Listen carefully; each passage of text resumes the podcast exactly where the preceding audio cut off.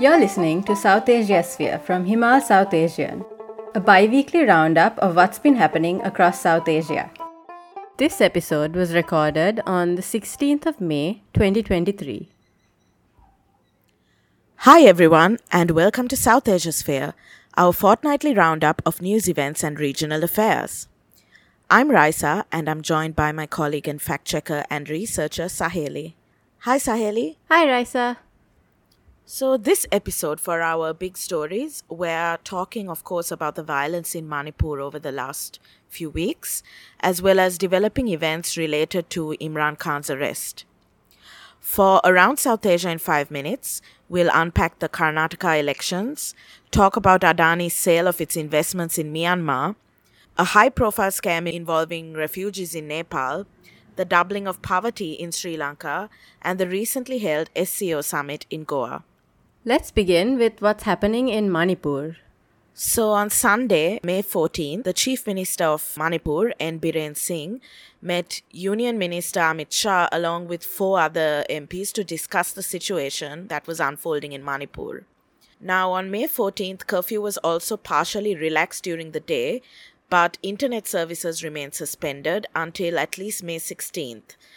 This is all following clashes after a mass rally organized by the All Tribal Students Union Manipur turned violent on May 3rd. Although there had been a bit of a lull in the interim between May 13th and 14th, there were also fresh incidents of violence reported, including the burning of houses.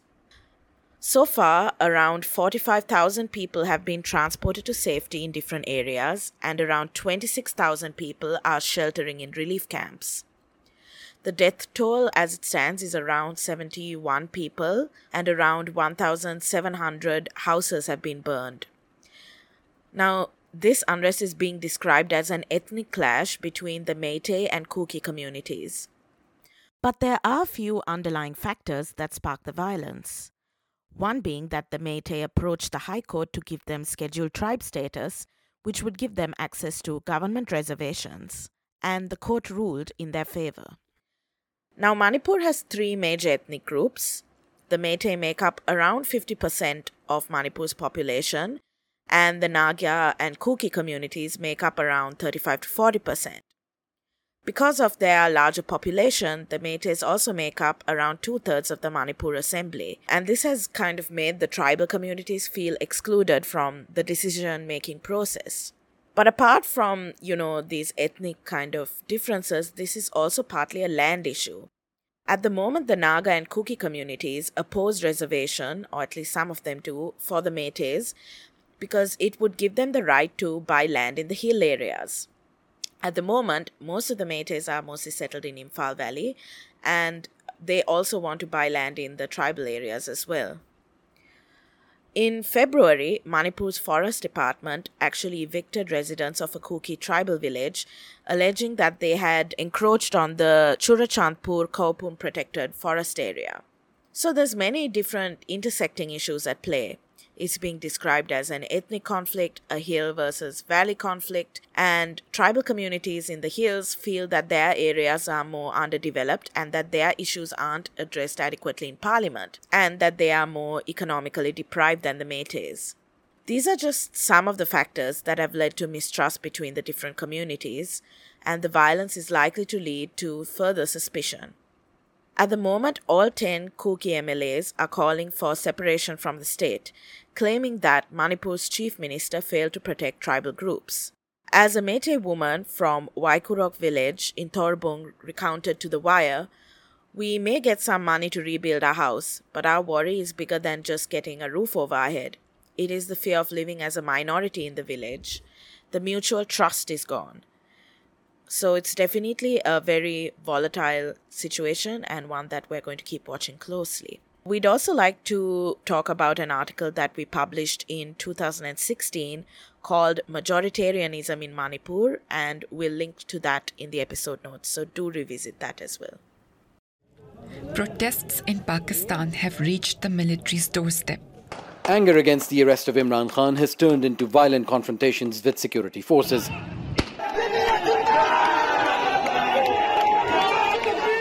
Our next big story is from Pakistan, where on Tuesday, the 9th of May, former Prime Minister Imran Khan was arrested by paramilitary forces inside the Islamabad High Court. The arrest was reportedly in connection with charges against Khan by the National Accountability Bureau. This is following events in March where police tried for days to enter his house and arrest him, while his supporters surrounded his residence. Now, following his arrest, there was widespread unrest seen throughout Pakistan. At least nine people were killed in the violence, and more than 4,000 people were arrested. According to Khan's lawyers, at least 10 PTI leaders were also arrested. Social media sites were blocked, and an internet shutdown was ordered. Now, on Thursday, May 11th, the Supreme Court declared that Khan's arrest was illegal and unconstitutional, and the next day he was granted bail by the Islamabad High Court, in this case and in three others. And the court also ordered that authorities couldn't arrest him again in any case until the next Monday. Now, Khan has been granted bail several times in connection with the more than 100 cases brought against him since he was removed from the post of Prime Minister. Some commentators and critics have argued that the judiciary is biased towards Khan, and the court's reaction to his arrest has sort of added to this theory. Supporters of the ruling coalition are staging a protest outside the Supreme Court. And on May 15th, the National Assembly, which is the lower house of the parliament, approved a resolution to file a reference against Chief Justice Umar Ata Bandial over alleged misconduct. Now, another notable aspect of the recent events surrounding Khan's arrest is how openly blame is being placed on the very powerful army. PTI supporters attacked the army headquarters in Rawalpindi and a top army official's house in Lahore. Khan himself said that the army chief, General Syed Asim Munir, ordered his arrest based on a personal vendetta. We published a brief in December 2022 by Salman Rafi Sheikh discussing how the tussle around the appointment of Munir as army chief led to Khan's ouster as PM, and another piece by Salman in January 2023 discussing the army's role in Pakistani politics. Do check those out for a bit more context on the recent events. They're both linked in the episode notes.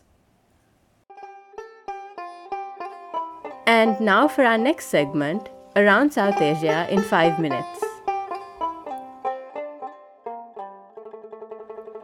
On May 13th, Congress in India won 135 out of 224 seats in the Karnataka Legislative Assembly, securing around 43% of the vote. This was around 5% more than the 2018 elections, while the BJP were only able to garner 66 seats. Now, part of the reason for BJP's loss, according to analysts, was high prices, especially for gas cylinders. Corruption, too, has been seen as a major local issue in the state, with Congress often referring to 40% Sarkar, referring to the bribe allegedly taken by uh, BJP officials to greenlight state funded infrastructure projects. Apart from that, a spokesman for the BJP has conceded that party infighting and a lack of leadership at the local level contributed to their downfall in Indian Express. Also in focus are some of the decisions that were imposed by the BJP government in Karnataka, including the hijab ban on Muslim students and anti conversion laws, plus the scrapping of a 4% reservation in government jobs and educational institutions. Now, while this is being celebrated by Congress as a victory for secularism, analysts are divided about how much the result will impact the 2024 Lok Sabha polls. However, the win has certainly boosted the confidence of the Congress party. Although there's also been some discussion floating around on, you know, some of the candidates who will come forward as the chief minister, which kind of suggests that, you know, these problems aren't going to be solved just by Congress being elected. In Myanmar and India, on the 4th of May, Adani Ports announced that it had completed the sale of its port in Myanmar for 30 million US dollars a far lesser sum than the approximately 150 million US dollars invested in the project. The company had to pull out of the project because of sanctions imposed following the 2021 military coup. It announced in 2021 it would be selling its stakes in the Yangon port project, But Justice for Myanmar, which has extensively reported on Adani Port's continued involvement in Myanmar, reported in May that even after announcing its withdrawal, Adani Ports continued to work with the military junta on developing the Yangon port and even explored expanding its activities in the country after the coup. To better understand Adani Ports' involvement in Myanmar and the rest of the South Asian region, do revisit our South Asian conversation that we hosted on this topic, linked in the episode notes.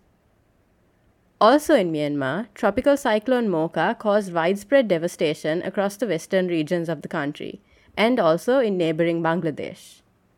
Though the damage was less extensive than predicted in some areas, including near Cox's Bazar in Bangladesh, where major flooding and damage to refugee shelters was predicted, other areas, particularly in Myanmar, faced extensive damage. Officials and aid workers in Myanmar said that the damage was mostly in the Rakhine state and the Chin state and other areas in the west.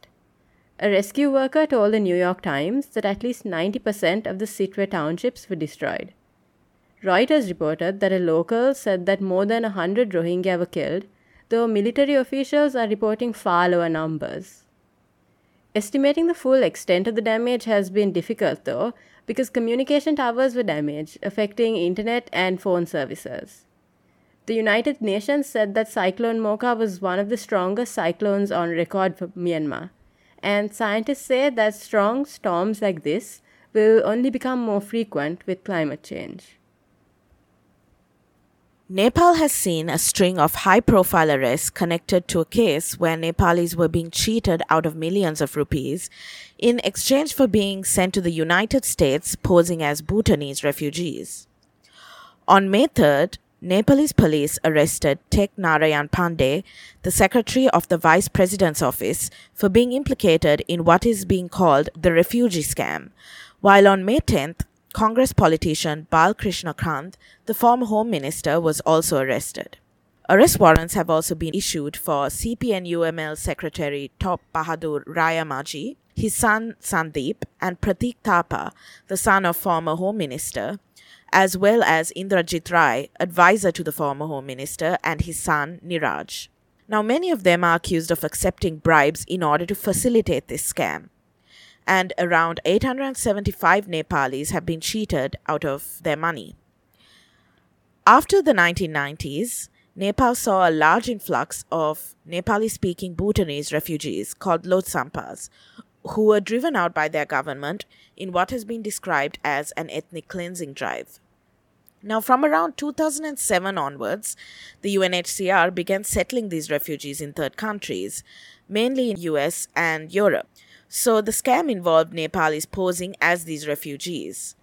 Now, the five primary accused in the case turned informer about their political benefactors and provided the police with audio records, phone logs, and messages, which is what was used to justify their arrests. It will be interesting to see what happens to the top officials who have been implicated in terms of accountability. In Sri Lanka, new statistics are revealing the extent of the impact of the economic crisis and new policies on citizens. The World Bank estimates that the poverty rate doubled between 2021 and 2022, pushing an additional 2.5 million people into poverty. Urban and rural poverty are estimated to have tripled and doubled respectively. Meanwhile, the World Food Programme said in its latest report that 6.3 million people in Sri Lanka were acutely food insecure in 2022, which is almost one third of the population. For comparison, in 2019, food insecurity was at 10%. Meanwhile, the newly formed Sectoral Oversight Committee on Alleviating the Impact of the Economic Crisis said that one in three school students of Sri Lanka do not have a sufficient meal for breakfast or don't have breakfast, and that one in five children are malnourished. Victims of terrorism do not sit together with perpetrators of terrorism to As discuss a promoter, justifier, uh, and I'm sorry to say, spokesperson of a terrorism industry, which is the mainstay of Pakistan. Pakistan's uh, credibility is depleting even faster than its forex reserves. On May 4th and 5th, all eyes were on Goa in India as it hosted the Shanghai Cooperation Organization's foreign ministers meeting, where Pakistan Foreign Minister Bilawal Bhutto Zardari was scheduled to attend. Zardari is the first Pakistani foreign minister to visit India since 2011. But any hope for the thawing of relations was short lived, as there were no planned bilateral meetings between the countries during the summit. Rather, analysts noted that Zardari's presence underscored the importance that both India and Pakistan gave to the SCO in furthering their respective interests. In addition, India's External Affairs Minister S. Jaishankar made several comments about terrorism and financing terrorism, which were interpreted as thinly veiled digs at Pakistan. However, the two countries did come together to call on Afghanistan's Taliban led government to ensure representative government and preserve the rights of women and minorities. Only slightly ironic. Jaishankar also met with Chinese and Russian counterparts ahead of the summit, discussing the border dispute in Ladakh and reviewing bilateral and multilateral cooperation. And now for our next segment, Bookmarked.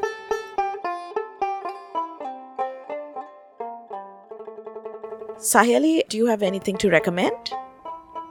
Yeah, Raisa, I do. So this week I'm recommending Jinpa, directed by Pema Tseden, who passed away recently. He was one of the few Tibetan directors working in Tibet, meaning that his films had to pass, you know, the very strict scrutiny of Chinese government censor boards. So his films, including Jinpa, aren't overtly political, but it's a rare insight into life in Tibet. Now, this movie is about a truck driver named Jinpa who picks up a hitchhiker who also shares the same name, who tells the driver that he is on the way to get revenge for the murder of his father. Uh, Pema Tseden is known for using really long takes in his film, and I think it works really well in Jinpa. For example, in the beginning of the movie, there's these long takes of the deserted road that the truck driver is traveling down and it creates this like slow dreamlike atmosphere of the movie so i think he like his cinematography and his style really complements the setting and it's a rare insight into uh, you know a region that we rarely see.